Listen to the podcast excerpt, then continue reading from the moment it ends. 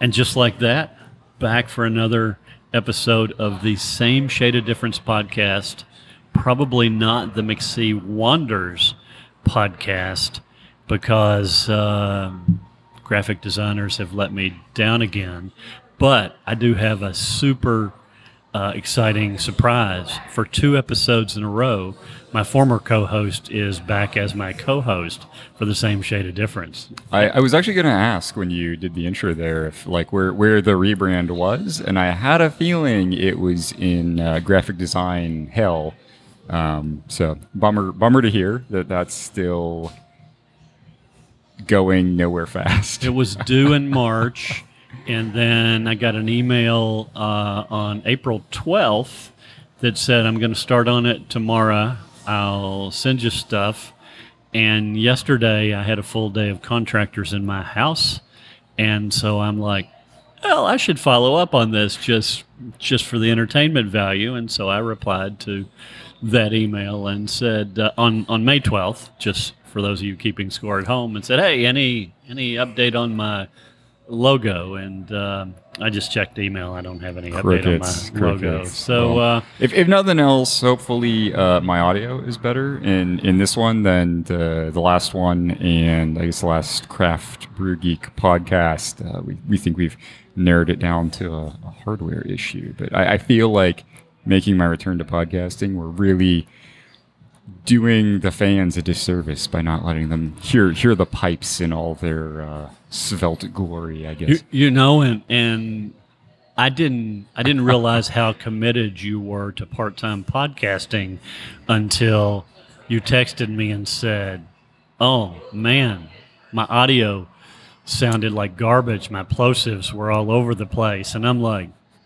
You know, the dude doesn't listen to podcasts, no, but he I- listened to our podcast. I, I listened to it because I was I was curious how how the audio turned out, and I was glad I did because I heard how terrible it was at the time. So hopefully uh, those those problems will be sorted out now. So we have a guest today, uh, Alex Cortellesi, who who is a uh, friend of ours, but uh, a um, a nomad in my mind, a world traveler, a guy that likes to um, learn stuff, explore the world. So welcome, Alex. Thank you. I was getting excited. You were working up your co-host over there, and I was like, "Wow, that is a really, really nice introduction." Um, it wasn't for me. But but you're going to do your most. chopped your chopped liver, over Yeah. there, Alex. you know? I am. you, you know, John and I did like thirty something of these, and then uh, and then he went on assignment. So uh, he's he's only back part time, like, uh, but but I'll take part time. Uh, Okay. I'll take I'll take that voice part time. Suppose he's earned that hand job that you gave him earlier. Absolutely, and there we go. We have the explicit tag, just oh like boy, that. we you really, know, we're really uh, fucked it up now, boys. oh, was that too soon? we're th- we're three minutes in. I, I like to have fifteen or twenty minutes in before somebody drops an f bomb, but Fuck you know, that. Yeah. it's it's all good. It's all good. This clearly, this episode is not going to get me a uh, podcasting job De- now on Spotify. de- or- or demonetized. Okay. oh man. Well, I've got a flight of imperial stouts in front of me, so, um, yep. Boy, so, Show's so, on. So, Mark, with with our good friend Alex having a flight of imperial stouts in front of him, where where are we recording at today? So we are at the Braxton Barrel House, which is John's home away from home, It, it is. If if I came here anymore, they would charge me rent. and and I at times and fairly frequent, and and it's a super cool place. And uh, how are those stouts, Alex? They're hitting me just right. They're pretty tasty. So uh, John and I went to the main Braxton uh, house for uh, um, the Dark Charge weekend. So if we record a Craft Brew Geek episode, we'll talk a little bit more about that and uh, lots of interesting stuff. But today we're here to talk about uh, travel. So um, talk us through. So so you we we worked together, but prior to us working, and, and in fact, your interview, you were in New Zealand on a uh, sabbatical from uh, being employed. Uh, you didn't have a job. You weren't on sabbatical from a company. You didn't have a job, right? Correct. And uh, so you saved up your money and you decided to travel the world. So kind of kind of walk us through, and John and I will uh, ask questions along the way, or just say we're jealous, or or whatever whatever comes up. Absolutely. So it definitely, I found it to be a, a somewhat unique topic um, here in America, but overseas it is slightly less interesting. Um, in in my travels, I did find that um, I frequently just came across people. Um, I would say Germany and France and England were the best represented countries as far as just finding people that are from those nations in far flung places. And um, it's somewhat normal and encouraged for people to take extended stints off. You know, oftentimes it's in your younger years, you know, after or before college to just take a year, six months, and go get a job in Peru or just go do something unique. And um, even, I believe it was Belgium that speaking to a couple of folks that I think were in their 40s, their federal laws actually have a provision for them to leave their job and their their employer is required to hire a temp until their return for up to like one to two years and they can just go and travel and return to their previous employment with no consequence whatsoever. And and even some of those countries you mentioned, uh, I know France for sure. Um, they they really invest in in their employees in that they have long periods of time off available just as part of your employment. So so you, you Four can- weeks is, is standard everywhere Yeah. else in the developed world. Yeah, and United States, you're lucky to get uh, ten days. Yeah, I don't even think we have a federal mandate for paid time off, which we do is we do not. Yeah, what all these other countries have, and it's generally four, and I think some even go up to five or six weeks, yeah. and that's not including your holidays. Yeah, right, and that's not the sabbatical you were talking about. That's just that's just No. your regular time off. But it'll, it it would allow anybody to travel. And I, I could imagine having a different perspective of not even having been motivated to break out of the rat race had I had more provisions for time off and just more freedom to enjoy life. Right. Because I know somebody I follow online. I, I don't. It's either Sweden or Germany. I don't remember which of the two they live in.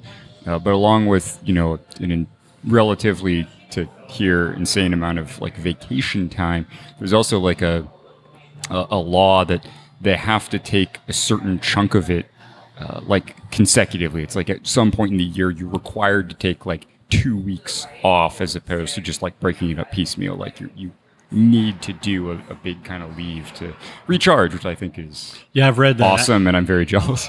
I'm not sure where that is, but I've read that as well, and, and that, that kind of forces that uh, that mental health break. Right, right, yeah. Even even if you think like, oh, I don't need it or whatnot, like, or I'm too busy, it's it makes a big difference to. Uh, A lot of times you don't know you need it until Exactly. you realize it once you're getting what you need. I feel like I'd still be working if if if somebody had helped me, uh, and and I'm a I'm a old mature adult. I could help myself, but I, I think you feel pressure not to take off in in many roles in many companies, and I felt that pressure, and uh, I think I think people would be healthier mentally in the United States if we had uh, a better outlook on on time off. Some corporate cultures definitely push that badge of honor for putting in those 70 hour weeks and not taking any time off. And I, I never bought into that. yeah, yeah. Not, not in the least. especially because at least in in kind of my experience as well even if you're you know you're, you're doing that. I've it's been three years since i took any real time off that wasn't a holiday or, or whatnot. And okay you're putting in the 70 hour weeks but are you as productive as you would be if you took like a month off and then came back and you were you know actually like recharged and much more engaged as opposed to you know you're kind of on the grind just because you feel like you got to be on the grind? Yeah, and as a card carrying workaholic myself, I, I feel like um, I probably missed the boat there. And I think recharging would have helped my uh, productivity throughout my career. Yeah, and that's that's kind of why I bring it up because I'm I'm similar to you. I'm I'm very guilty of probably not taking off nearly as much time as I should, but I periodically kind of have that realization like I haven't taken any vacation in six months. It's been holidays here and there, and that's really it. Um, that even though I might not feel like I'm, I'm really like burning out, I need to take some time. If I force myself to do it, kind of like Alex was saying, then I come back and I'm like, oh man, I am, I'm so much better off than I was, and I didn't realize where I was, especially because a lot of my hobbies are not that dissimilar to what I do professionally. Uh, but taking time off and literally like a, I, I took just like a week and a half last year and I, I didn't let myself use my personal laptop for the entire duration of that time, even though that would be like normally what I spend a lot of my time doing, but it really helped me, I think, when I when I came back. It was good. So, so walk us through. You you were at a, a big corporate IT job, and how long did it take you to kind of get geared up and develop your your plan? And, and was there anything in particular that that drove you to this? Were you stressed out at work, or or were you just wanting to travel the world, or a, a, a combination of multiple factors? It was definitely a combination of multiple factors. Um, in my mid 30s, kind of reflecting on my life, there wasn't, you know, if you were to write an autobiography, uh, or if I was to, um, it wouldn't have been all that interesting. Um, so that was definitely a part of it. Um, some of it was career burnout, kind of feeling the rat race, and uh, and really just lamenting that. Like I feel like I was um, putting in a solid effort at that rat race, but I was still running the rat race, um, and I was just finding a lack of fulfillment in general in life there. Um, so it all kind of started. Um, I think I saw some hashtag van life things going on on the internet, and I was like, well, that's an interesting way. Like, I've always had an adventurous spirit, and like just going down a, uh, random road and seeing what's at the end of it. Um, how how long roughly were you at that role in the the midst of the rat race, as it were? Yeah, I I had um, I had done about twelve years in corporate IT to that point. Uh, my first um, real job at the age of 23, and to the point where I quit my position was when I turned 35. Wow. Um, and between those, the only two jobs I worked in that span, I don't think I ever took more than like 10 days off consecutively. Um, so I just, I don't know. I felt like there was a little bit something more that my life story needed to have in it and uh, just kind of formulated the plan. I've I've always been kind of a saver, so um, even early on, I was just generally spending less than I earned. So slowly saving up money and realizing, you know, if I really wanted to, I wouldn't have to work for a little bit and I'd be okay, and it would probably be worth it. Good deal. So, so how did you how did you pick what you wanted to do, or did you have a plan, or or did you just kind of uh, say these generally are the places I'd like to go, and just kind of rattle around uh, across the world? Yeah, so I started kind of fantasizing about the van life and just the sense of freedom that that would give me. Um, but and I, think, and I think the van life shit is cool, um, but more for somebody of your age than than my age, just from from sleeping in a uh, a, a, a non optimal uh, sort of. Uh, have you seen some of these vans? I have, so I follow all the. I, I'm a wannabe van lifer that's like I'm probably not going to get there because of my age, but some of the stuff's cool and and uh, some You're building obstacles for yourself, Mark. I was gonna say not not, not with that attitude. Sure, you're not. not with that attitude. so, well, I did buy this vehicle to sleep in that, that, that you have seen. So, so I hope to do some fly fishing trips and sleep in it. I mean, a good foam mattress is all it takes to make it feel comfortable. So, just the right the right gear makes a whole world of difference. So, so you have uh, did you have you had a forerunner then when when you were thinking about I did, sort of and, nomadic and I thought? I would, I would get a larger van, and I was never really made it down the path where I was committed to buying this specific model of van and doing this to it. I I think that was just the um, the idea starting to take hold, and I kind of transitioned because in a van I would be seeing generally the Americas. Like obviously you can put it on a freighter and have it shipped overseas if I were to have kitted out a van, but Sure. The logical thing to do would have been to explore, you know, North America and Central America and potentially South America. But I kind of looked at it ironically and said, you know, this could be something I could come back to later in life. Um, I'm young now, so how about throwing everything I need on my back and uh, getting on a plane? So, uh, where was the? Where did you go first?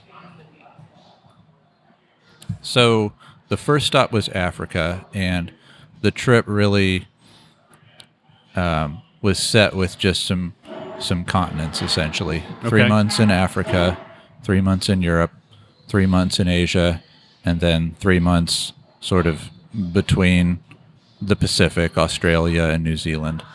Um, so the trip was intended to be about a year, um, but then COVID hit and kind of extended things, and it honestly worked out beautifully. So, so how did did you do research before you you headed to the continents, and and what did that research look like to you? I know you're a you're a tech guy, but you're also not a social media person, to my knowledge. So, so to me, van life to me probably looks different than van life to you in terms of how we see what people are doing. Yeah, there's definitely that um, that lens of social media that just makes it look glorious and beautiful. Um, and to an extent, like that is a real part of the reality, but it is only part of that reality.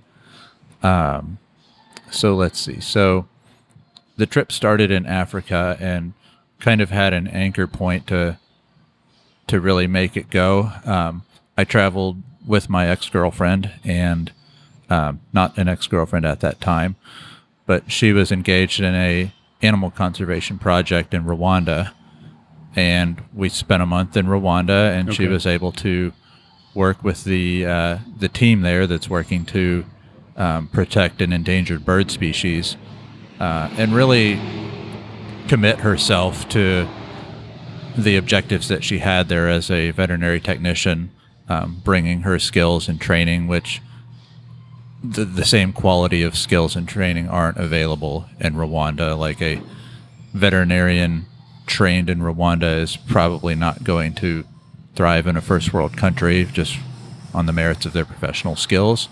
Um, so she was able to bring a lot, in addition to just supplies like packing a suitcase full of um, even things that are just basic here in America are like gold in some of these countries. So started in Rwanda and spent a month there and it was really it was good because it gave me time to acclimate to my new reality, which was um, when you go on a vacation, it has an end and you can see it and you're aware of it. And having quit my job, you know, I've I've quit. Like I've turned in notice. I have they have no commitment to rehire me whatsoever. Um, there, I remember a day specifically where we were out at a national park and we were like setting up a sort of snare trap to capture these birds so we could put transmitters on them. And uh, we set the trap and we're just going to wait out the day for the birds to just meander through this area that we've that we've set these little wire traps that'll um, that'll snag their feet so then we we then run out and like catch the birds and um, restrain them and then put like a hood over their eyes so they stop freaking out. And then so, we put so wait, waiting the, out the day is completely different than than doing deadline driven IT work. that was that was my moment where we had set the trap. We're all just sitting under a covered um, just like a covered almost pavilion kind of area in this little camp that's there for the rangers of this park. And um, i'm just so used to having something to do and here i am just sitting there with absolutely nothing to do and i'm just like i guess i'll take a nap and that was when the reality of it hit me that my my state of living was was just going to be different for a while. Was was this your first like time traveling internationally as well? Had you been out of the country much before No. that, or I had actually been to Africa three or four years prior, um, basically due to my girlfriend at the time being involved in the same project. Right. And I just decided to go with her. And uh, while we're over there, we'll we'll work on her project for a week, and then we'll go and we'll do a safari in Tanzania. And then we went to Zanzibar, which is a beautiful tropical little island, and kind of got off the grid for a few days. Cool. So, um, I don't. I, I know we've talked, and, and you you have ridden motorcycles, but I sort of got some of my wanderlust from uh, uh, long way round, long way down, and and long way down was super cool because it was mostly Africa. Some of it was on the way to Africa uh, through Morocco and some other places, um, and uh, Germany. They went to Moto Guzzi, I think, which is that in Germany or in Belgium or someplace. Anyway, um, I found most fascinating. Long Way Round was cool and some of the Soviet stuff, but Long Way Down, the African people across all of the the countries within Africa, the communities, uh, even some that were maybe still a little war torn or, or kind of had uh, mercenary sort of uh, military troops as as part of the local authority. The people were, were very welcoming. So was that your experience, uh, your travels in Africa, about how how much they embraced you as a as a traveler? I'll even expand that to speak about my experiences with people in general. I found that the people living in the countries that generally had the worst reputation, and those reputations were usually established by those countries' leaders or dictators, Right. uh, often had the friendliest people when it actually came into walking into a village. And I, I think to an extent, those people are aware of what the world thinks of them.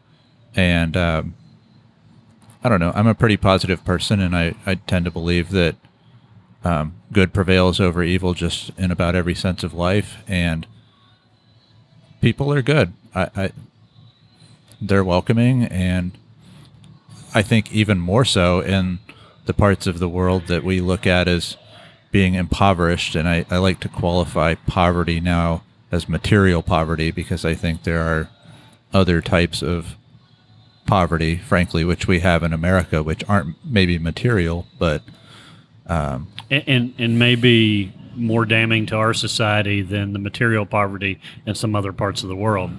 Absolutely, absolutely. Um, the sense of community that you get in places that suffer from material poverty is a lot stronger than what you feel in the average, you know, American suburb. So Yeah. people that don't even know the names of their neighbors here in suburbia, and you know, in rural communities in Africa, people absolutely rely on each other. Um, there's there's no blood; it's just unspoken that you look after the people in your community. And uh, I don't know when you really see it firsthand, it's kind of uh, kind of eye opening. We could learn a lot if we were interested in learning. That's what you're saying. so, um, so after you left there, what, where, where was the next stop, and was there any particular reason? three months in Africa, and um, after that first month in Rwanda, I then rented a small 4x4 pickup truck, and we drove around in South Africa, Namibia, and Botswana for two months.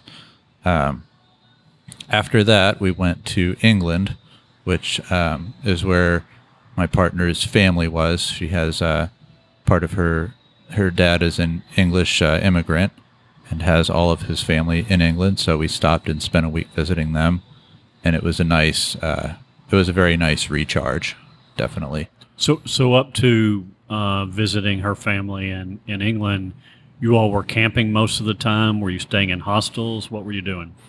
I would say after leaving Rwanda, it was probably 75% tent camping, um, which sounds kind of alarming when you're traveling through Africa, but it really isn't. Like the campgrounds felt safe. I didn't feel like I was going to get um, dragged out of my tent by a lion or trampled by buffalo at night. Um, there's plenty of other humans around, and you do feel a sense of distance from those threats um, in the campgrounds, the established places. I always heard the rhinos were the were the worst. Uh, Yeah, it's not really the carnivores that you're worried about. It's the um, it's the herbivores. Um, rhinos are pretty bad, but they're not common. I would be more worried about buffalo. Mm, okay. Yeah. So, uh, so England, you spent time uh, obviously not camping. You were were staying with family, right? Yep. What what part of England was that? That was e- the um, sort of around Newcastle. Okay. This would be the closest major Yeah. settlement. Do any sightseeing there, or mostly hang with a little bit. Um, the the family there, um, absolutely like prototypical English folk, and it was just absolutely charming and lovable, and they were so hospitable and just. It was just. It really was a wonderful recharge after three months of um, living life in a completely different way to just kind of return to something that felt really normal, um, even just for a week. But I didn't feel like I had been missing that like just going out to random restaurants and sitting on the couch with family. I, I appreciated it, but I wasn't missing it at that point yet. Okay. So, what happened after England? Where was where was the next journey? The next spot was in Norway. Okay. Um, Norway uh, found to be the most expensive of the countries that we visited.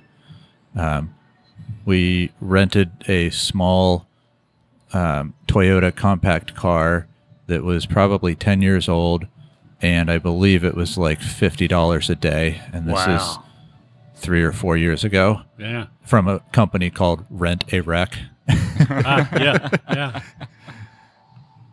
and that was um it is what it is because Norway is just a fantastically beautiful place. Um, when you really get out and exploring the fjords, um, it's just some of the most dramatic landscapes that I've seen anywhere else in the world. I uh, a, a guy who uh, was my boss for several years at the uh, my job, I guess like three jobs ago now. Um, he his daughter uh, married someone from Norway and then ended up moving back there. And so every year he would go back and, and visit, usually for about a month, like around the holidays. And uh, one of the coolest things was he loved they they lived. Um, his his daughter and son-in-law lived like right on the fjords, and it was such a beautiful view. And he would find um, like websites that would have webcams of the fjord, and he would come back and like you know share the links to those those feeds with everyone on the team. And so there was a long stretch of time where I would be you know spending my day working in central Kentucky and there would be like a little windowed thing in the corner of my screen that's just like a live stream of the fjord. And it's it's such a like beautiful peaceful thing. So I, I can only imagine seeing that in person how, how great that would be Yeah, Driving your own around Nor- Yeah. you're right Driving around Norway was some of the most epic driving that I did on this on this trip. Um, yeah, it, it's one of those things. If you've ever seen the Grand Canyon, where you really can't describe or appreciate the scale of it unless you see it with your own eyes, and so much of the the landscape in Norway suits that. I find that with both the Grand Canyon and the Hoover Dam. I've probably been to the Hoover Dam, I don't know, 25 times. And every time I look at it, I'm like, how the hell did they do this when they did it? Because I don't know how they do it today. It's, it's just an amazing piece of engineering uh, out in the middle of nowhere. Yeah. So uh, after Norway, you went uh, where? After Norway, um, the next stop was Spain and Portugal. Um, again, getting around combination by rental car and with a few um, a few bus trips in between cities. Um, kind of did Portugal in a different way than most people that are going on a European vacation would do, which was renting a really cheap car and driving it down dirt roads by the beach and finding places to camp. Um, I loved it. I had a great time in Portugal. Um, found it to be very welcoming. Um, hit it in September, which was just after the tourist season. All of the people with their children out of school, they're uh, not out there anymore. And really, like the first of September, the prices of everything were down. Um, just fewer people at the beaches, and it was still warm and beautiful. And uh, yeah, September is a great time to visit Portugal. I um, I follow a bunch of people on social media, different things, van life and other things like that, nomadic travels, and uh, what I find a little interesting is that uh, Costa Rica seems to be like a destination where uh, U.S. citizens move to, but Portugal is is kind of like the European version of of Central America's, you know, place that everybody wants to go and it's beautiful and it's it's cost effective and and it's better than living wherever they were living. Um, I would say I would have said that Norway was the most expensive place that I visited, and Portugal was honestly the least. Oh wow. Um, you know, traveled in different ways in different countries, but um, yeah, I, I remember buying bottles of wine for essentially two dollars that were really good. So um, was buying them on a regular basis, and uh, things like food um, were reasonable. It was honestly a really affordable place to visit. I, I loved Portugal. When, when you said bottles of wine for two dollars, my my joke I was gonna make initially was okay, so I need to start learning Portuguese, but um, I, I am curious as you traveled all these places, unless you're like a secret polyglot that we don't know about. Uh, what was communication like as you moved around and Very easy. Um, English is such a universal language, um, and that was what I learned. Really, the only place where I felt a little out of my element was Spain because there's enough people out there in the world speaking Spanish that Right. there was very little obligation on their behalf to speak English to you. Sure. Um, but everywhere else, um, English is, if it's not the first language, it's the second, and that- it's being taught in schools. Right. That So- that makes a lot of sense because the uh, uh, with with Spain in particular, because early early pandemic when I was uh, not on the other side of the world and I was in my apartment here in northern Kentucky, um, I was I, I went through some Duolingo stuff just to fill time, and I'm like. What what language is going to be like most bang for my buck? And I'm like easily Spanish because you know other than English, it's got to be like just the, the spread of it is insane. So it makes a lot of sense that there. And did you have any like I don't know the, the language I took in high school was Spanish because it was easiest. So, I mean, was there any like familiarity there, or was it just like you know what I'll communicate with like emojis on my phone or whatever, and you know they'll tell me where the toilet is. I, I? I did use Google Translate on a number of occasions. Uh, did have the same few years of high school Spanish Yeah. to try to stumble by on. Pr- probably like unused just long enough for you to almost forget all of it. Yeah, That's my experience. Yeah. I, I, it came back relatively quickly when you're immersed in it. Sure. it really helps to bring it back to you, versus just being in a classroom and then walking out of that classroom and everybody else is speaking English. Right, when you're just hearing it around you, it's almost subconscious that it that really helps your mind. the, the osmosis is going on at that point almost. your yeah. mind recognizes like we, we better understand what these people are saying or So when you left Spain and Portugal, what was was the next destination? Greece. Okay. Uh, I really liked Greece, and the first stop was in Athens um, before going out to some of the Greek islands. Um, if you're not really familiar with Greece, obviously there is a mainland country, but Greece is very well known for its islands that exist throughout the Mediterranean. Um, I really liked Athens. Like uh, the the place that we stayed, it was in a hostel, and it was above a like a town market, and there were some homeless people that kind of had set up around this market, and there was a social service. I believe it was just funded by the government that came around with like vans that had washing machines in them, and they were, and then at one point like there was food being provided, like they were looking after people, and it was in in an area that didn't feel posh. It was it felt sort of working class, and I really like that. Like I don't really want to be on a tourist track. I don't want to. I want to see the authentic side of the city, and I feel like that authentic side that I saw of Athens, I just really liked. It just felt like um, people were looking after each other. Ah, interesting. Yeah. I um, that's not been a. I've I've I know about Greece. I've watched some videos, read a little bit, but that's that's not ever been a destination, uh, at least in my mind. So so hearing that you really liked it, that's that's uh, makes it more interesting for me. Can't go wrong with the food there. Yeah, sure. Um, I did enjoy the food in Greece quite a bit. Um, the islands are absolutely beautiful, and there's islands for every time of year. Some of them have better climates for going in the heat of summer. Some of them are better for a little bit more towards the fall or the shoulder seasons, as most people look at them. And uh, I think I was in Greece in October, and that's like way after the tourist season there. So um, things were fairly affordable, and you know the water was still just nice enough to swim in. The days were in the upper 70s. Um, it was a great time to visit. Cool, cool. So where where did you when you left Greece? What was next on your Um, agenda? Greece was really the last stop in Europe, but um, remember being in a cafe somewhere in Greece and talking with another couple, and they were speaking really highly of Turkey, and it was looking like Turkey was going to be a layover on the way to India.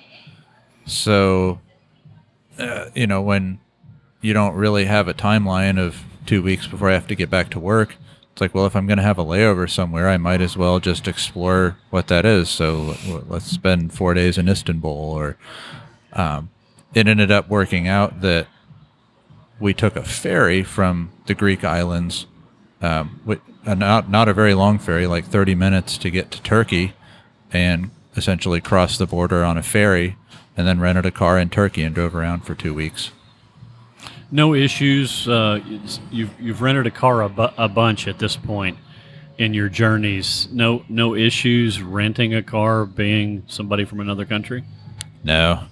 Um, nobody even asked me for this international driver's license that I went to AAA and filled out. Um, once they see that you're an American, they, they're generally just okay with um, giving you the keys to that vehicle. Did you uh, buy any any trip insurance from the standpoint of health insurance? Did you do anything above Yes. what you would have? I did purchase um, insurance through a company called SafetyWing. They are not sponsoring this podcast. Um, if they are, I'd like to have my cut. But healthcare in the rest of the world is actually like reasonable compared to what we're used to in America. So the idea of a company insuring you in every other country other than America isn't that wild. It was I'd have to look at my spreadsheet that I kept for all my expenses to tell you exactly how much it was for two people for um, 18 months, but it was very reasonable. And the only clause in it was that it only covers you for up to three weeks in America. Which is perfect, Yeah. Right. Yeah, Wow. Yeah, yeah. Very clearly, our our health care system is out of whack. That's so, uh, yeah. That's the it's a big condemnation of I think the, That was the one of my state things my here. big understandings that I gained being overseas is that um, the way we do healthcare in America is not ideal, in my opinion. Everybody's going to have their own opinion about that um, based on their personal experiences, but mine showed me that um, we tend to scowl at socialized medicine for their waiting lists and um, and just the fact that everybody's paying more taxes. Um, really, everybody's not paying more taxes, not in any significant sense. And um, a lot of times, people in these countries that have socialized healthcare, you can buy private healthcare that gives you all of the same privilege that you have in America as far as privately funded hospitals and elective procedures and whatnot. Yeah. The only difference is that if you get laid off, you're not severed from your health care. Yeah, yeah. I, I, I'm always in, and not to drive us down a, a, a different road that, that we've been on on a few of these podcasts, but uh, but socialism appears to be a, a bad word, and in in fact, it might actually be a, a really good word. And and I would argue, oh, here I'm going to go drive us down this road anyway. I, I would argue that we have financial socialism for uh, uh, rich people and big business here Absolutely. in the United States. And uh, that that seems to be hypocritical. But anyway, let's talk about India next. Yeah. There, there goes those two people that were thinking about a sponsorship for us. Well, I mean, we, we, we hit the explicit tag early on, so it's okay if we're fucked in this way too. Yeah, all right, there you go. India. Um, my first impression of India was walking out into the uh, quote unquote open air uh, from arriving at the airport and um, just being just taken aback by just how much smog existed in India. Like I was afraid to breathe the air in India, and I was really glad that we had already arranged for a car to take us to a yoga retreat, like out in the mountains. So arrived in India, um, got straight in this car. It was midnight, and just got out of town. Um, I think the thing that I really appreciated most about India is that I felt the furthest away from home there. Uh, really tickled that sense of adventure to where everything was just so foreign. Like you can't read the road signs. It's it's not just like in Spain where it's just the words don't make sense. It's Right. the, the, the characters mean nothing The to you as characters you mean look at, like, the absolutely nothing. that are the alphabet. Yeah. it just feels so foreign. Like the music that the cab driver is playing. Like you know, India is a country of a billion people. Like it absolutely has every bit of its own culture that Right. doesn't carry any American influence. I mean, it does to an extent, but it's on the surface. You don't always see those, and I, I like that. Like I liked feeling like I was really on an epic adventure somewhere on the other side of the world. All the things I've seen about India, though, it, it also seems like you mentioned the smog. It, it seems like they um, that they have a, a great number of vehicles, although their what their vehicles look like may be different than what our traditional roadways and highways look like. But but it it's just amazing the number of small engines and things like that. yes. And that's responsible for, I think, the majority of the pollution is Yeah. that you just have all these small engines with no emissions related equipment and they're poorly maintained and running. Um, India, I was so glad I did not attempt to drive there. It would have been terrifying. I, I remember as we got into the car leaving the airport, driving down the road, it's like eight lanes going in one direction out of the airport, and it's midnight. Um, but nobody is using any of the lane markers. Like it is literally just a free for all in this giant open highway that has lane markers, but we just don't use them. Like our driver just he's got like six other lanes to choose from, but he's still just like comes flying up behind somebody like in a three-wheeled motorcycle and just lays on the horn before swerving and going around him. And there were like five open lanes for him to have done that. It's just um, I, I get something of a lifestyle, I guess, Yeah. over there. I get anxiety from watching the Dashcam subreddit and, Oh, and yeah. seeing That's- seeing the traffic from India. So somebody will have recorded, and I'll be like, "Oh my god! Oh my god! Oh my god!"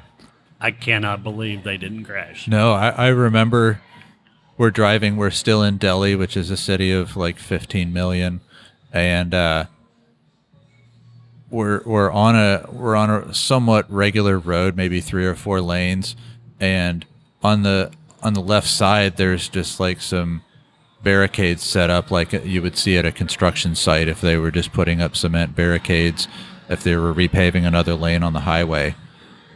Um, and then the driver just slows down and kind of like squeezes in the middle of these barricades. And then all of a sudden we're on like an elevated highway where it's just like eight lanes of highway on a bridge that's like 50 feet off the ground, just driving over the city. Um, and it was just like the strangest thing. Like, was this just not open, or it's just understood that you go between the barricades to get on this giant highway? It, it was kind of surreal. Yeah, yeah. So I, I one of the the motorcycle adventure uh, people I watch. Uh, she went through that recently, and like everybody told her a different way to go through these set of barriers to get through customs to get across a border, and and none of the answers were right. It was it was just amazing. Or, So- or is it that they were all right? or and you you might be right that they were all right. So um, so so we're in India now, and uh, so it seems to be a good time, at least from my standpoint, to take a short break before we come back and talk about where you went to as you left India. How's that sound? Certainly. And we're back. So, um, any anything that stood out to you, Alex, in in India that um, that besides the smog and, and, and kind of the traffic patterns and stuff like that, what what were the the big cultural things that that really uh, knocked you out or you thought were super cool? um, the presence of monkeys in the human cities and society. Um, Yeah. Not specifically that they were like worshipped or somehow appreciated or anything. They were just part of the cities. And um, I remember like there was a large suspension bridge um, across a river, a suspension bridge that's like six feet wide. It's for people to walk across, not for vehicles. Um, and the monkeys were just sort of using the bridge just like the people. Um, some of them were sort of monkeying from the cables. Some of them were just like walking along the surface of the bridge around people. Um, there was at one point like a, um, I don't want to call it a domestic dispute, but it was uh, more of like gang warfare when it came to the monkeys, and they were. Um, there was just a lot of um, yelling and violence, and uh, some monkey on monkey violence. huh? and like nobody was like walking around like looking at it like it was unusual. It was just sort of accepted that this is just part of what goes on in this little settlement. Uh, and just walking down the street. Um, so I stayed at a yoga retreat in India, and the the place for the retreat was maybe an hour's walk outside of the town. Um, and just in the process of walking into town, you just walk through, uh, walking down the, a dirt road. You're walking by various groups of monkeys, and um, it was just kind of strange because, you know, we share like 98% of their DNA, and uh, just to see some of the human-like behaviors of them, uh, and just how adapted they are to the fact that they coexist with us so closely in these areas. That was kind of interesting. Yeah, cool. Yeah, I, I've I've seen stuff like that on on videos, but not. Uh, I would I would I'd be at least uncomfortable initially in that environment if if there was sort of that violence thing going on. It was amusing. Honestly, I saw some pretty interesting things. I remember seeing um, a monkey eating a popsicle. yeah, They're uh, they're characters, man. It, it was fun. They regularly made um, call it a raid on the um, the yoga retreat, the the building that we were staying in, where they'd come by every like three days or so, and they they kept dogs on the premise just to. Um, the dogs weren't very efficient at chasing off the monkeys because the monkeys are just way more intelligent than the dogs. uh, but they just come through and just you know have a uh, a rummage of the kitchen if nobody was in there. Oh, And you- really? You'd hear them on the roof, like you know, corrugated metal roofs. So you'd, Right. you'd hear something, kong, kong, kong, dude, walking along the roof, and it's like, oh, yep, the monkeys are uh, are just making their pass through. So just kind of food centric uh, run through. Oh, through yeah. the the yoga retreat. All Yep, right. just to see if anybody's been sloppy.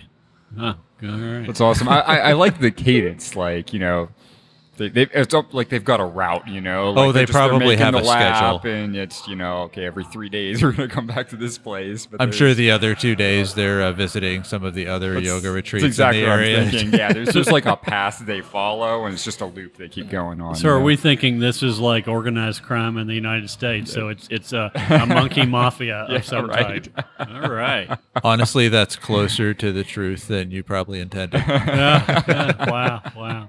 So uh, where did you? Uh, where was the next stop after India? So I think at this point I didn't really have a clear picture of what was next, but um, staying at this retreat in India and just making a few friends there, we decided that we would hire a driver to take us further up into the mountains.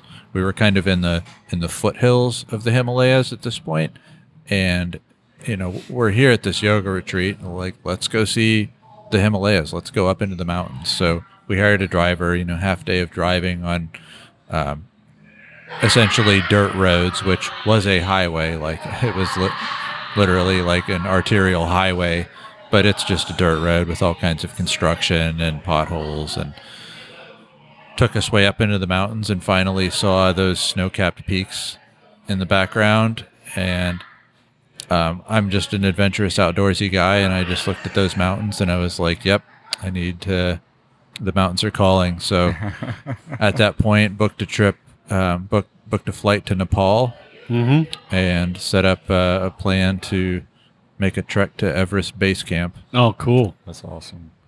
I'm a I'm an armchair mountaineer. I'm terrified of heights, but I've read every book on uh, Everest and Denali and and all the places in between. And uh, uh, big fan of Jon Krakauer and who's who's documented a lot there.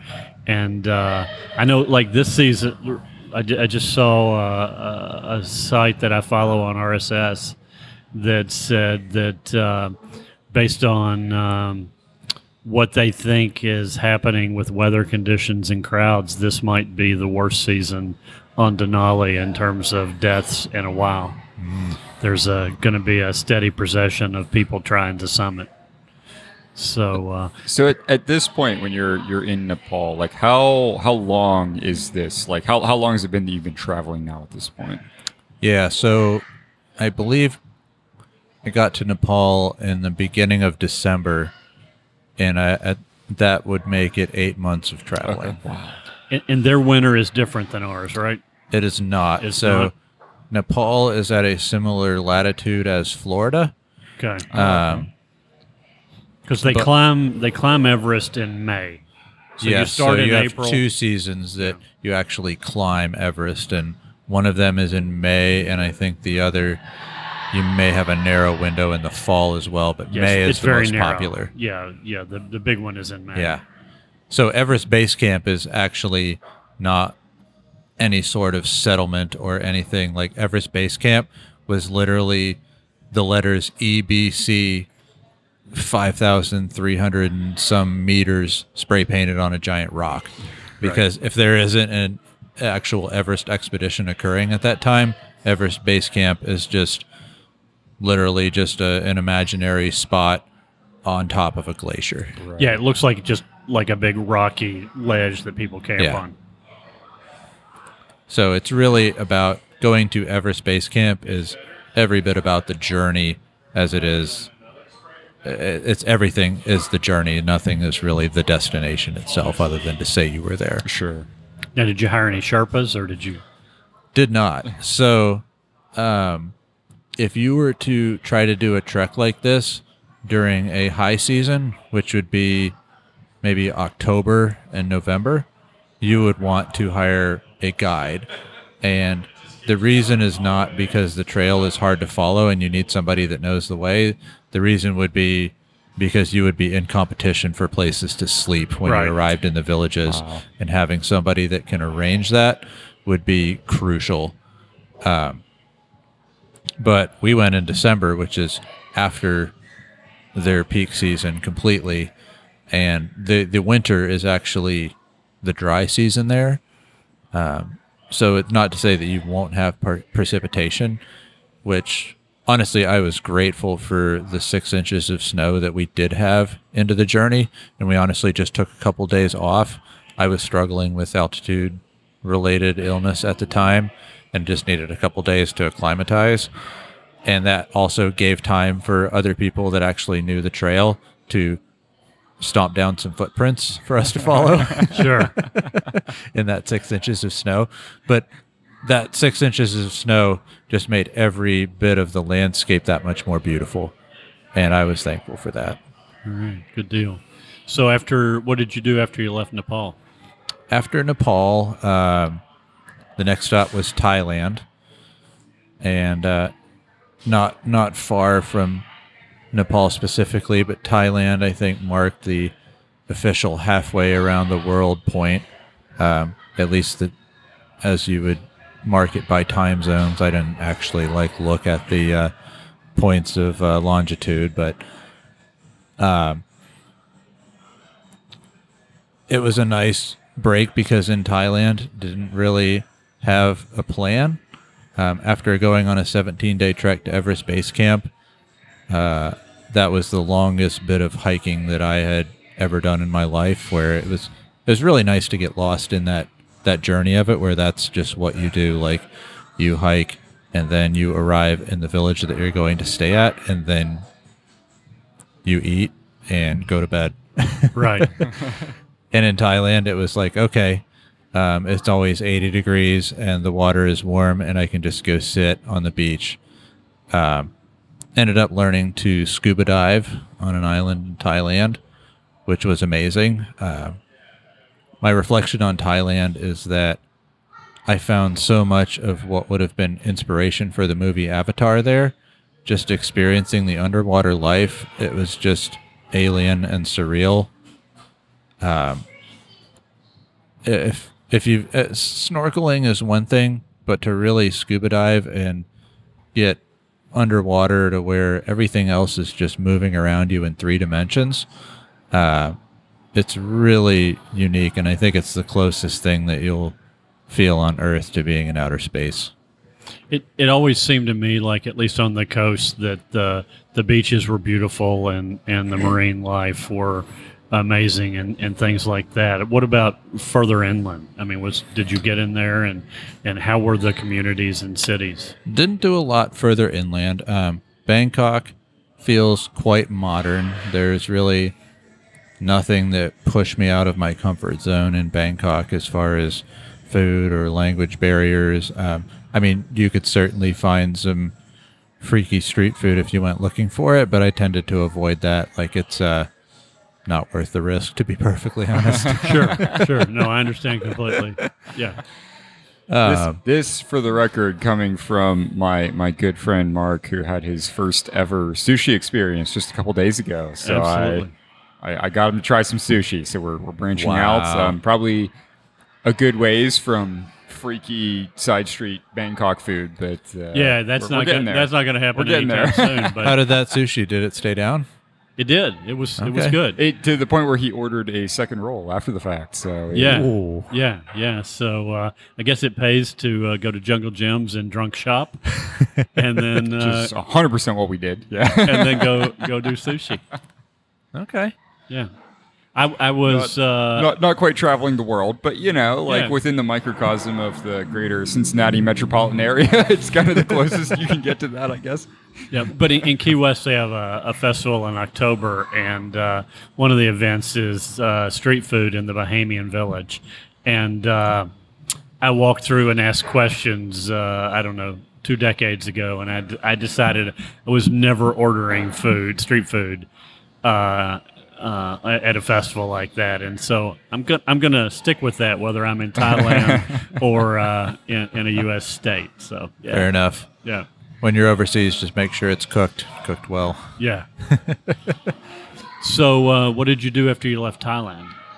After Thailand, um, we went to the U.S. territory of Saipan, Oh. which is like an hour's flight from Guam, in the middle of this uh, North Pacific Ocean, and uh, spent a week there visiting uh, my girlfriend's friend and just kind of taking in their island lifestyle. They had um, they were it was married couple, two kids, and uh, they had, I believe, received some sort of stipend or incentive because she was a nurse, he was a teacher, to take residence on the island um, and fulfill those needed professions there. Um, and it was just very interesting, you know, so absolutely far from everything else to just talk with somebody else about their perspective, having been so far from their family, especially starting a young family of their own, and just really hear about how they've reflected on that and, you know, whether they have regrets or, um, and there definitely is. There's, um, you know, family is so far away, but the reflection that I really appreciated was that when they did go back to the United States to visit family, their visits were so much more meaningful. It wasn't just that we just sit around at grandma's house and watch TV together. It was everybody was much more engaged in just really catching up and uh, hearing about what's going on in each other's lives that I really appreciated that because it's something that we,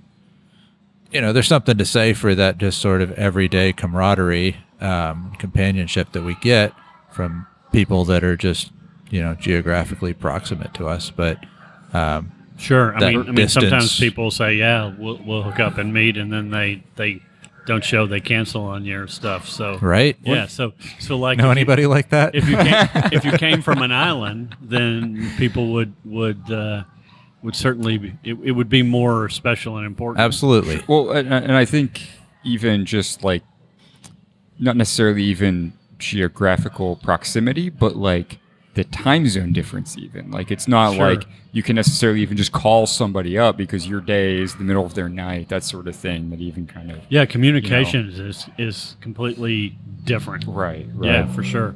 And and I would, I mean, to me, that's very uh, brave and adventurous for a family with with small kids to be was- that far away from a support system. I was I was gonna ask, like, you know, is that stipend for you know things like uh, teachers and nurses? Does that extend to like code monkeys who just sit in the basement all day? Because I, I might know somebody who's who's interested. Do you?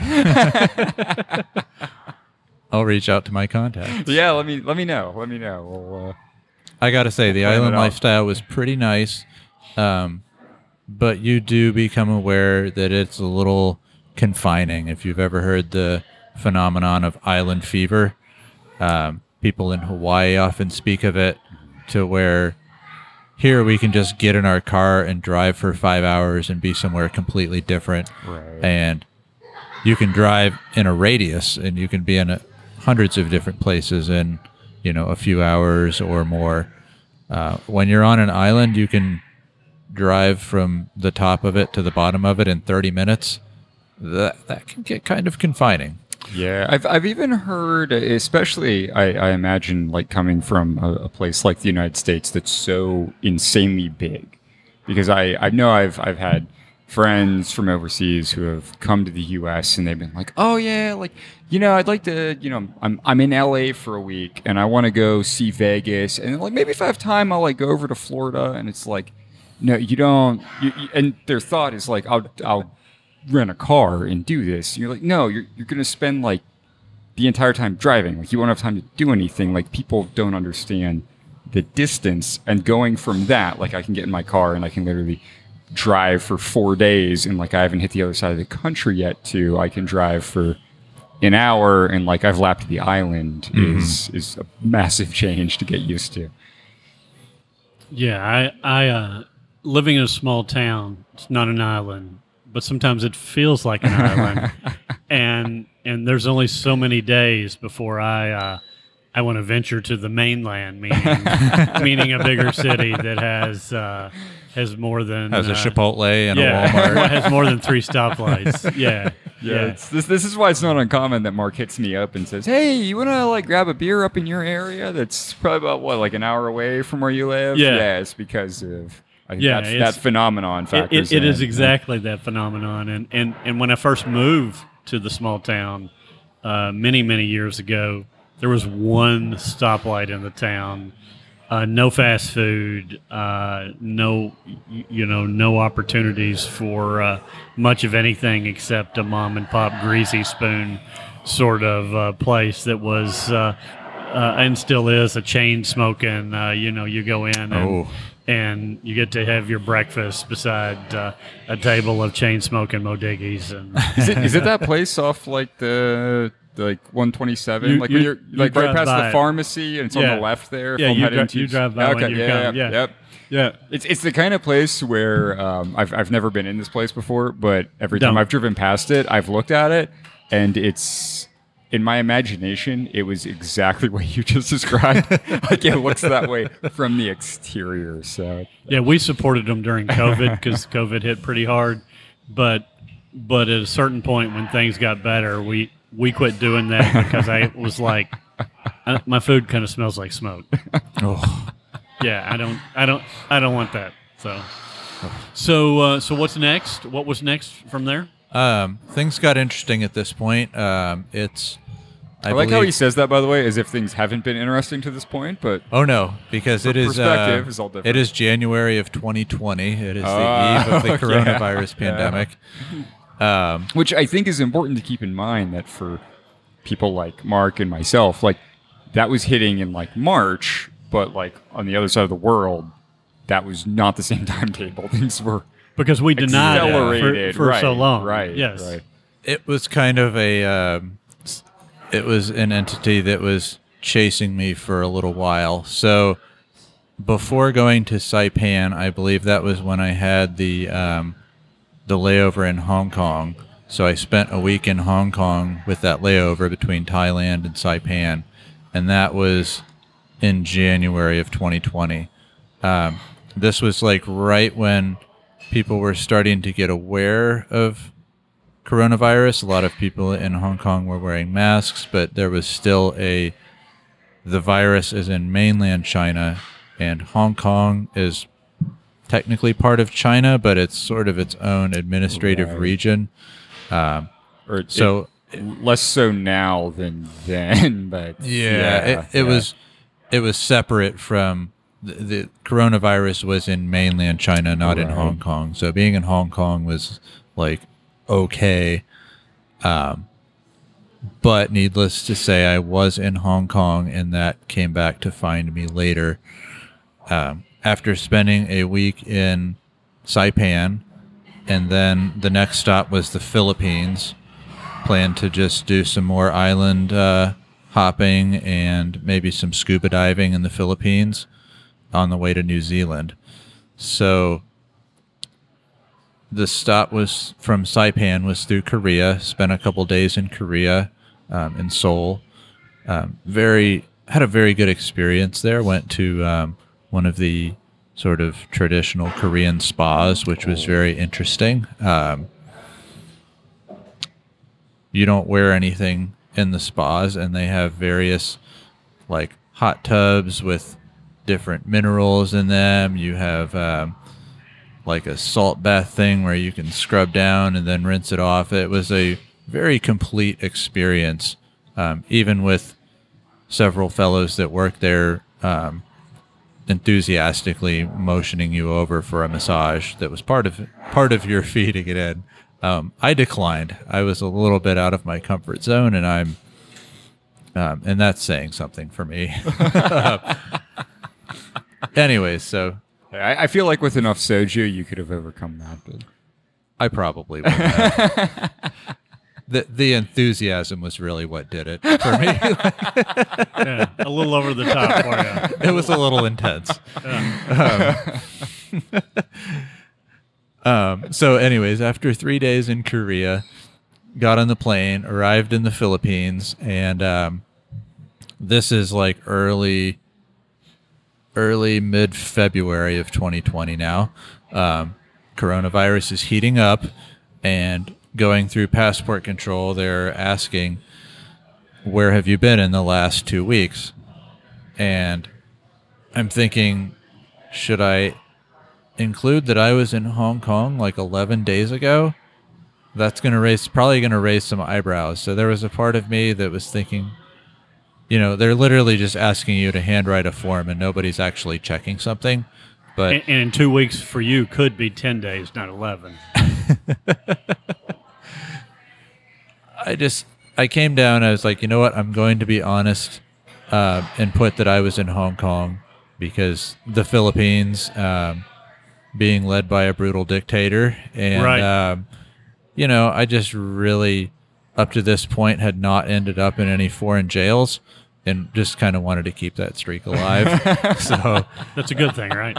they looked at the the form and they almost let us in and then she was like oh wait you were in hong kong so we get pulled aside before we enter the country you know we're in the airport but they ask some questions like yes we were in hong kong we were there for touring we were there for seven days and well we can't let you enter since it's been less than two weeks so we kind of negotiate to say, well, can we just remain here in quarantine for the three days so that we can enter the country after, you know, we've proven not to have coronavirus? So we spent three days in um, a quarantine room, which was essentially an airport terminal that they had turned into a quarantine with, um, felt very much like a pop up hospital with uh, cots and. Um, you'd have to pay somebody to go get food for you, and then they would buy food for themselves with your credit card. But um, at, at that point, were there in, in this hospital type environment?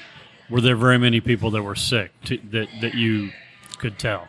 no, most of them were returning residents of the Philippines. Okay. So they'd show up, and then um, I think at one point they catered like chicken wings or something from one of the local restaurants, and everybody ate. And then they came in and they just said, "All right, well, the rest of you can go home." but no, after three days, um, you know, we've we've achieved our 14 days total since we had been in Hong Kong, and thinking they're going to let us in now, right? So then, you know, they come up to us like they've got an announcement to make, and uh, they've arranged for us to be returned to Korea, where we came from, because they can't let us enter.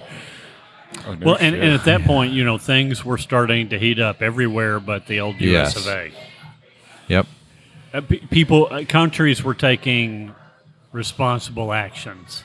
So mid February, I'm returned to Korea and wondering like what the hell do I do now because I don't really know what is happening with coronavirus. Like it's obvious that it's it, it's accelerating, um, it's spreading, and I don't want to get trapped somewhere. Like this is kind of scary. Should I go home? Should I try to continue my trip? Um, so made the decision to in mid-february to go to new zealand which was the logical next stop after the philippines and uh, they didn't have any border restrictions at the time so booked a plane ticket and went to new zealand And that's where we first talked. You were uh, in a, looked like an apartment type place in New Yeah. Zealand?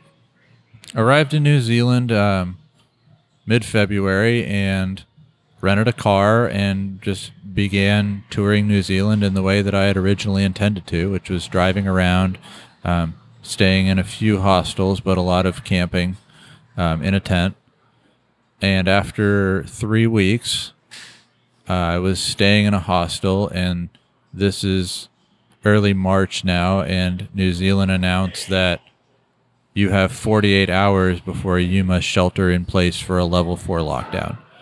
Um, so it just it went from no restrictions to like the highest possible restrictions. like they're That's what I was thinking when you said about booking your ticket from Korea because they had no border restrictions, and then I knew that they'd taken some of the most drastic.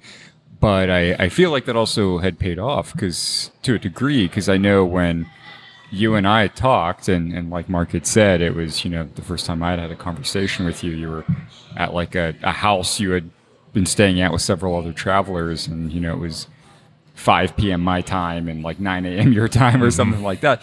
But uh, that life there was like quote unquote normal, right? Like you could go out to bars or restaurants or whatnot, and things weren't really impacted. Whereas here it was, you know, Mark, Mark and I are, you know, going into breweries and buying pallets of beer or whatever with, you know, our masks on, like almost wearing hazmat suits and, you know, sanitizer it up like in the car afterward. And, and recording and recording podcast in public parks yes. uh, in a uh, Delta uh, uh, airline uh, stream. So so the the the planes would fly over, about that, yeah. We- over top as we were sitting there We were- drinking uh, actually mostly Braxton beer at the time Yeah. and recording podcast. I think I think we had some of their smoothies that We we, were drinking, and we, we would pause periodically as the planes flew through. But it was it was a very different experience. Should of, they be like, living in sponsoring one or us? the Should other. I be expecting somebody to bring me a complimentary beverage?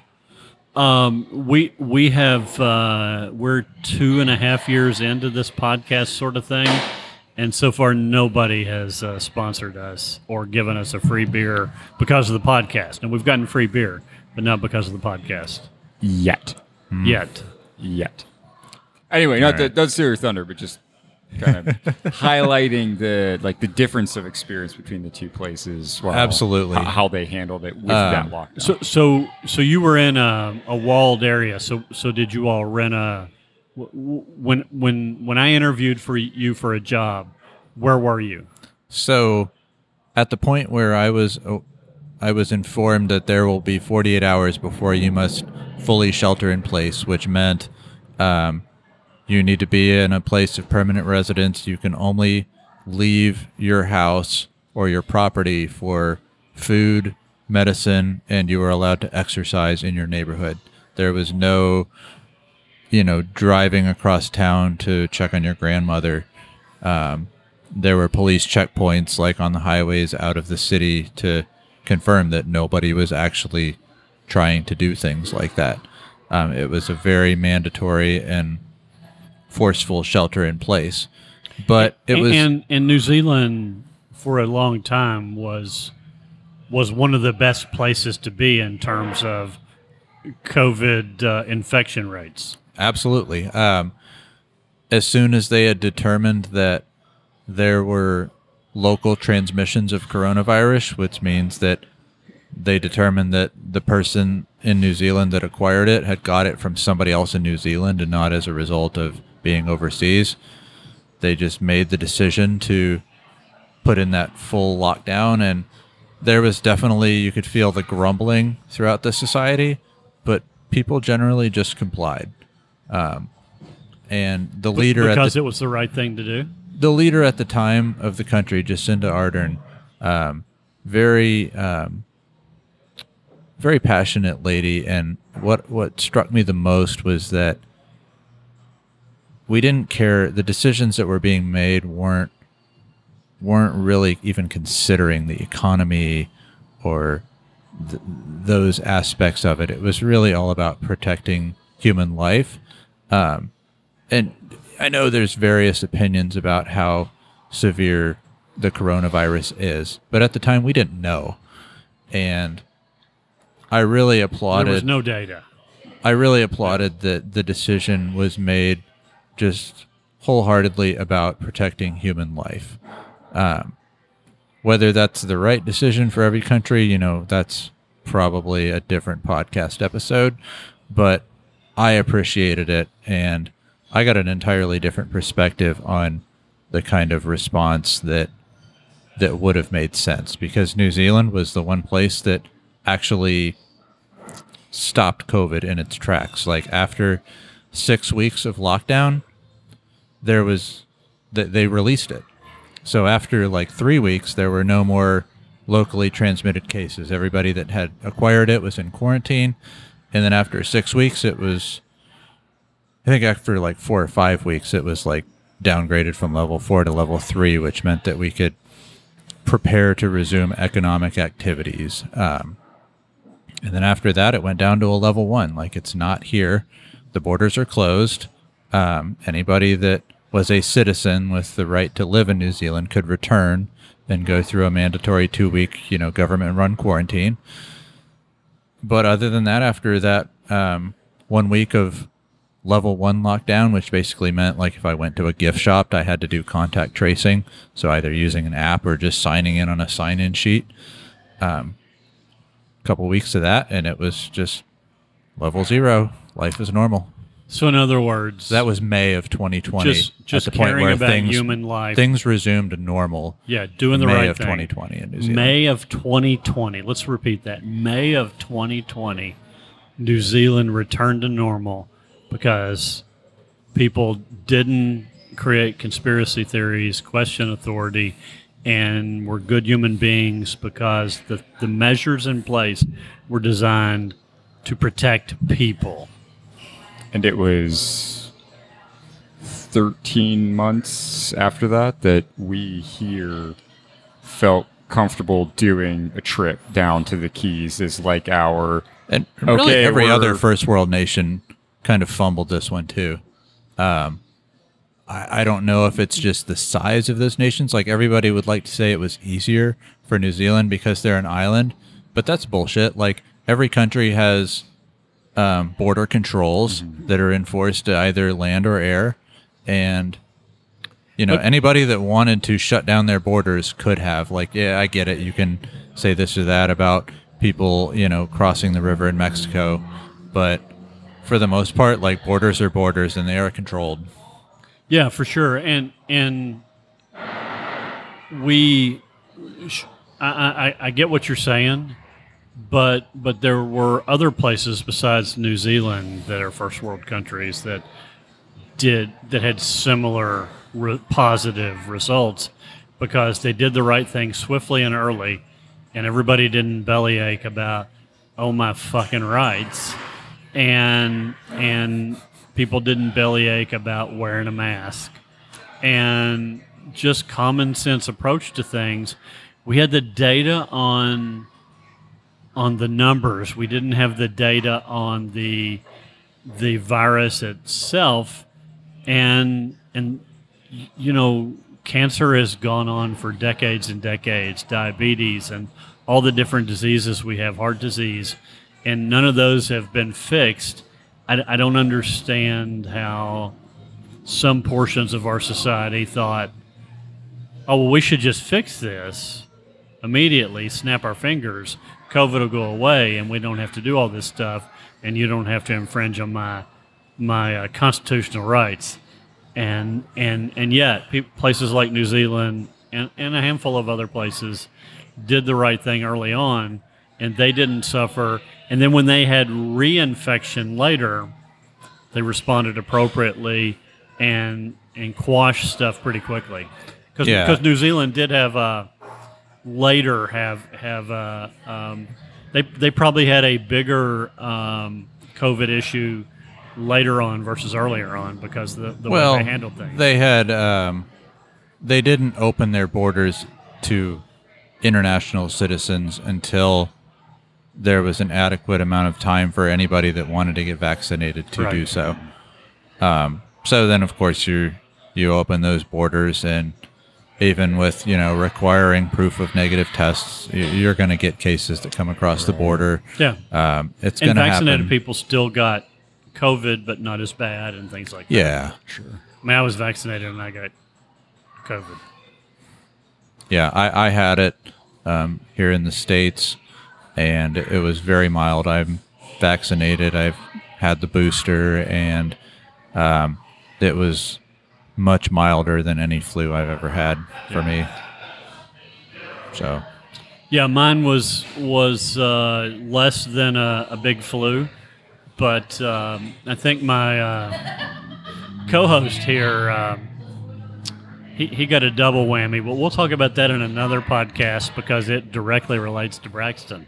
It does, Oh. in fact. Yeah, I, I, So so I, what I did back you? to backed it. Yeah. So what did you do after you left uh, uh, New Zealand? well, I think I should brag about my lockdown experience.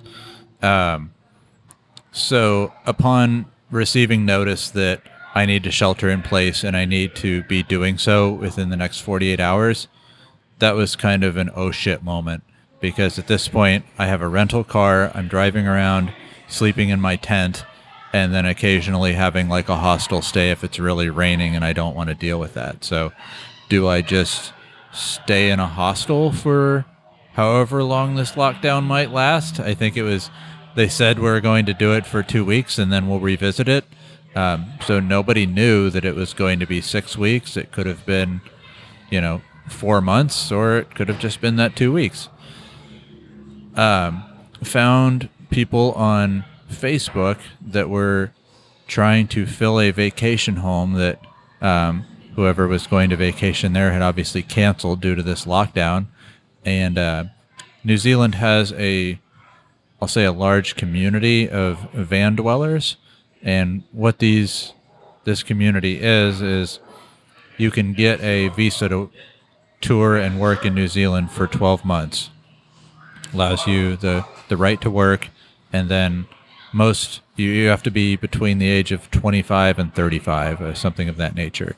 Um, i was just outside of that but so a lot of there are a lot of people that work seasonally on farms and whatnot and then spend the remainder of their time touring new zealand and they don't have permanent you know habitation. They live out of a camper van.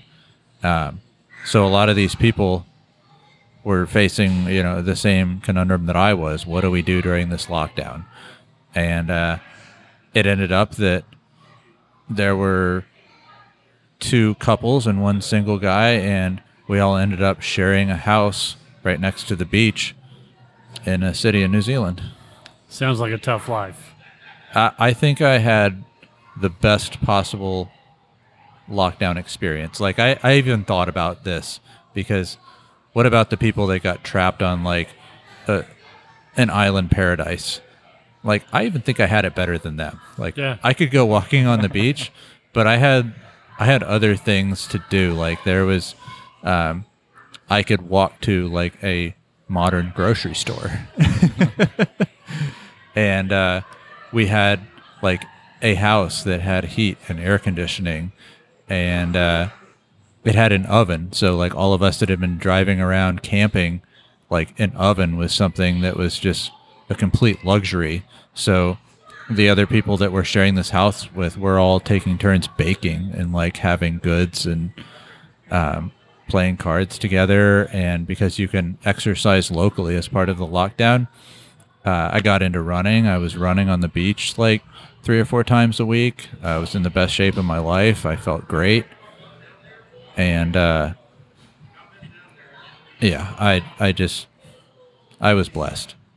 It sounds like the it. rest of y'all were just tripping over your feet and just living in misery, losing your jobs and going insane in your homes. I, I don't know that that was really my experience or John's. I my experience, and I believe John's, was that uh, we regularly ordered from breweries, and one of us picked us picked it up, and we beer muled beer everywhere, and we stayed drunk during the pandemic. I, I would I would say it was probably the most impressive like uh, transportation of alcohol since like prohibition probably i mean we we there were literally people who would be like you know getting stuff from like south of lexington and bringing up to cincinnati and vice versa we'd be like orchestrating beer swaps at like oh we'll we'll both pull over at like this gas station off the interstate trade stuff or whatnot but uh, it is an interesting experience if nothing else to go into a brewery and like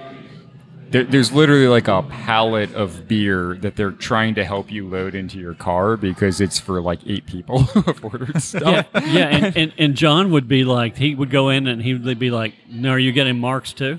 Yeah, yeah. They Oh. like to the point where they knew the other people that I would buy beer for.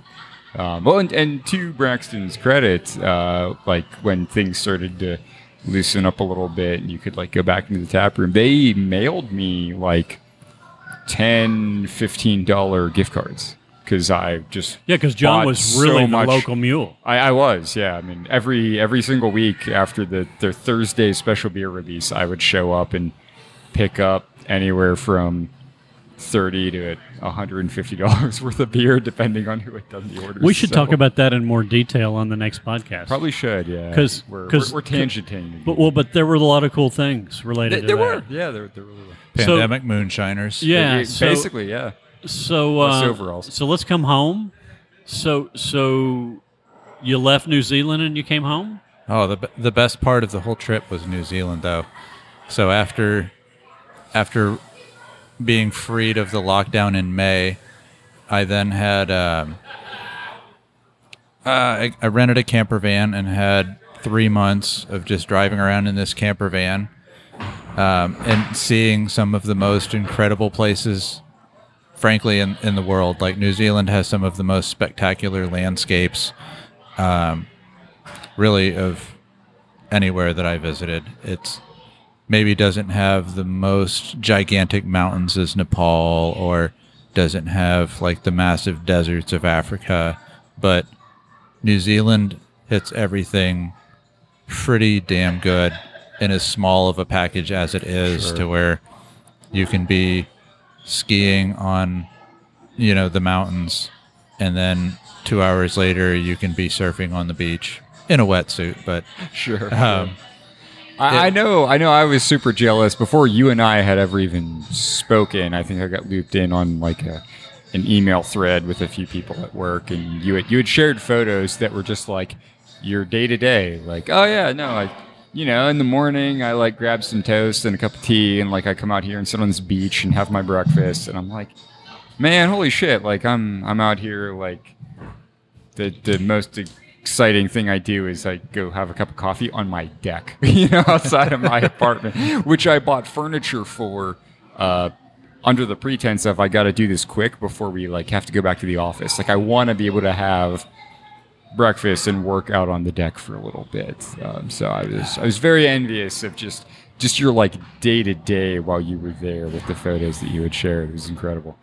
it was interesting to at this point you know i've been overseas for a year give or take Right. and um, I, i'm fully living a different lifestyle than everybody else that i know where they're working that nine to five. They have that job that structure that permanent place of living. Um, so i've kind of i've kind of gotten detached from that. And I did find an interesting reflection that I had was that after, I don't know, maybe eight to 10 months of traveling, I started to find an urge to occupy some of my time with work like habits. Um, and I think that's everybody has their own nature. Um, some of us are workaholics and have a really hard time separating from that. I don't, but I still found that I had the desire to uh, engage in activities that were work like or were things that provided for my existence in society. And uh, that was interesting. Like, you always tend to think that as a working stiff, like, if I won the lottery, I would never work again. Um, but there's a there was at least a certain desire in me to be doing things that were constructive to my own existence um, that I found creeping back in. So some of my time in New Zealand I spent um, studying and practicing computer programming. I felt like when we talked uh, when you were in New Zealand and we were interviewing you for a position, I felt like um, it felt to me like it was time for you to get back to doing something productive. Not that you were out of money, not that you were tired of traveling the world, but it felt like it felt like you needed you had a need to do something that scratched a particular itch professionally. A need is a strong word, but maybe maybe an inclination be a Yeah. safer description of it. but- there was a, a, a reality that I can't not have a job for the rest of my life um, that I had to Really? acknowledge. Okay. yeah. There would have been some sacrifices. I get that. Yeah, yeah. Being being semi-retired, I use the word semi in case I actually want to come back to work. But uh, yeah, I get that. I get that for sure. So, um, so did you come straight home from New Zealand? Did you go someplace else?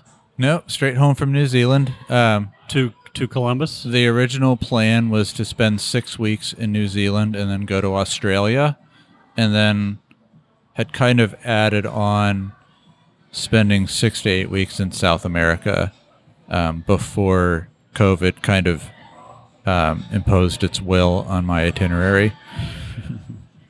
So after uh, after really touring New Zealand for three months and just seeing everything, almost everything that I could have wanted to see in New Zealand at a relaxed pace, which was just absolutely incredible. I mean, I went on some of the world's most incredible hikes, and I was the only one on that trail. Um, and the borders are closed. There's no other tourists. Like normally, some of these places would just be, you know, tour buses upon tour buses of people. Um, and I just pulled up to an empty parking lot, and I had it all to myself. Some of the most incredible hikes in the world. Um, after three months of that, um, coronavirus is obviously we're, we're talking about. I don't know. It's getting to getting to fall here um, in the northern hemisphere, and coronavirus is still very much an issue. Like it's not been a part of my life for a while. I haven't even thought about it. Like I just go out, I want to go to a restaurant, I just go sit down in a restaurant like with other people. Nobody's wearing masks. I went to some concerts. Right, and uh, it was every day for for us for way longer than New Zealand for sure. Yeah. So at that point, I was starting to think that maybe I could live in New Zealand. Um, I loved it. I like the the landscape. It's just an incredibly scenic company or country. And the path to getting the right to work was a little difficult for me, just being um, somewhat older, like 36. I was above the threshold to get a um, a visa that probably would have been easily available to me. And I also don't have a four year degree. I have certifications in networking that have been my gateway to my career in the United States, but they're essentially meaningless because they're um, issued by a private institution, not a like an actual educational institution. It's Right. the company that makes the products for which I'm specialized Right. in. It's, it's not accredited. It's not accredited. So I really had no realistic path to getting a right to work that was going to work out too well for me unless somebody sponsored me, which nobody really wanted to do that. So uh, kind of stayed put for a couple months um, in a little, uh, not an apartment, but a, a mother in law suite that somebody was renting out. And before finally deciding that I'd just reach out to some contacts I have in the USA and see if anybody wants to hire me. And then I came home Good deal. October of 2020. So, um, as we're closing out this episode, which might end up being two episodes, um, You- Whoops. You, don't, you don't. You don't want another like uh, two-hour episode like the last we, one we, turned into. we, we might. The last one was two hours, and, and this segment is already at 51 minutes. So, so we'll see. But um, do you find yourself wanting to do the same thing again now, or in a couple of years, or in five years, or did that handle your wanderlust, and you have a different wanderlust? Absolutely want to do it again. And I think everybody should consider doing this at some point in their life. I do have the reflection that maybe 18 months was too long. I did have some challenges um, acclimating back to professional and normal life. Um, I think six to nine months is probably more in the range of a future sabbatical for me. Um, but just disconnecting from your the speed of your lifestyle that just 40 hours a week paying rent and um, doing all of your you know your first world adulting uh, it was just so nice to just do something different and it just gives you so much more room to really reflect on what's important and frankly grow as a person um, i'll definitely do it again So when you do it again, will you head south to South America, or will you revisit someplace you've been, or will you go someplace in in Europe or Africa or someplace that uh, that you didn't get to that you wanted to get to? Yeah, so I think I would do Australia and then maybe include some time in Indonesia. Um, but I'm glad I didn't make it to Australia because I was only going to spend three weeks there. And after spending eight months in New Zealand, I experienced it in a whole different way versus a packed tourist itinerary to where you can like explore and just integrate yourself into the way of life in this other country. Um, that in itself was a valuable experience, and I'd like to do the same in Australia to just have an extended period of time to maybe just get some kind of vehicle. Maybe it's a camper van and uh, tour around Australia. I'd like to do South America as well. It would definitely be its own trip, um, just to immerse in um, a continent that speaks a different language. I think that would be an awesome experience. And then something for North America. I think there's so much to see in America that would really make that a worthwhile expenditure of a, a long term sabbatical. I know you and I have talked about some road trips here, so uh, maybe we can knock those out in the coming years and uh, and and and do that. So, anything else, John? Uh, the, the only question, because I, I I have to ask the heavy hitting questions. Like I, I probably should have been the one to do a, a recent CNN town hall because I'll I'll take people to task. Out of all the places that you were at, where was the best food in your opinion? If you had to narrow it down to one, I'm gonna put you on the spot. India. India. That's- I that's not surprising. I love Indian food. I always have. Um, staying at the yoga retreat, I was fed all you can eat three times a day. Of it it wasn't like the restaurant Indian food, which let's say not that we're getting it that wrong in America. Sure. But it was like made fresh. Like the yogurt was actually like from the cow that they had on the grounds. Um, I was I had not been happier with what I was putting in my stomach than than India. That's Good awesome. deal. That that's that's interesting, but but really not surprising. I know a lot of people just rave about uh, Indian food. Loved it. That- Surprised nobody asked if I got into any trouble or anything like that.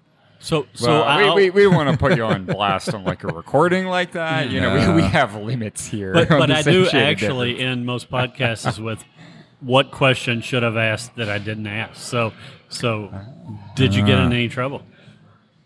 Not really. I think the worst thing that happened had to bait you into it. The worst thing that happened was getting turned around at the Philippines.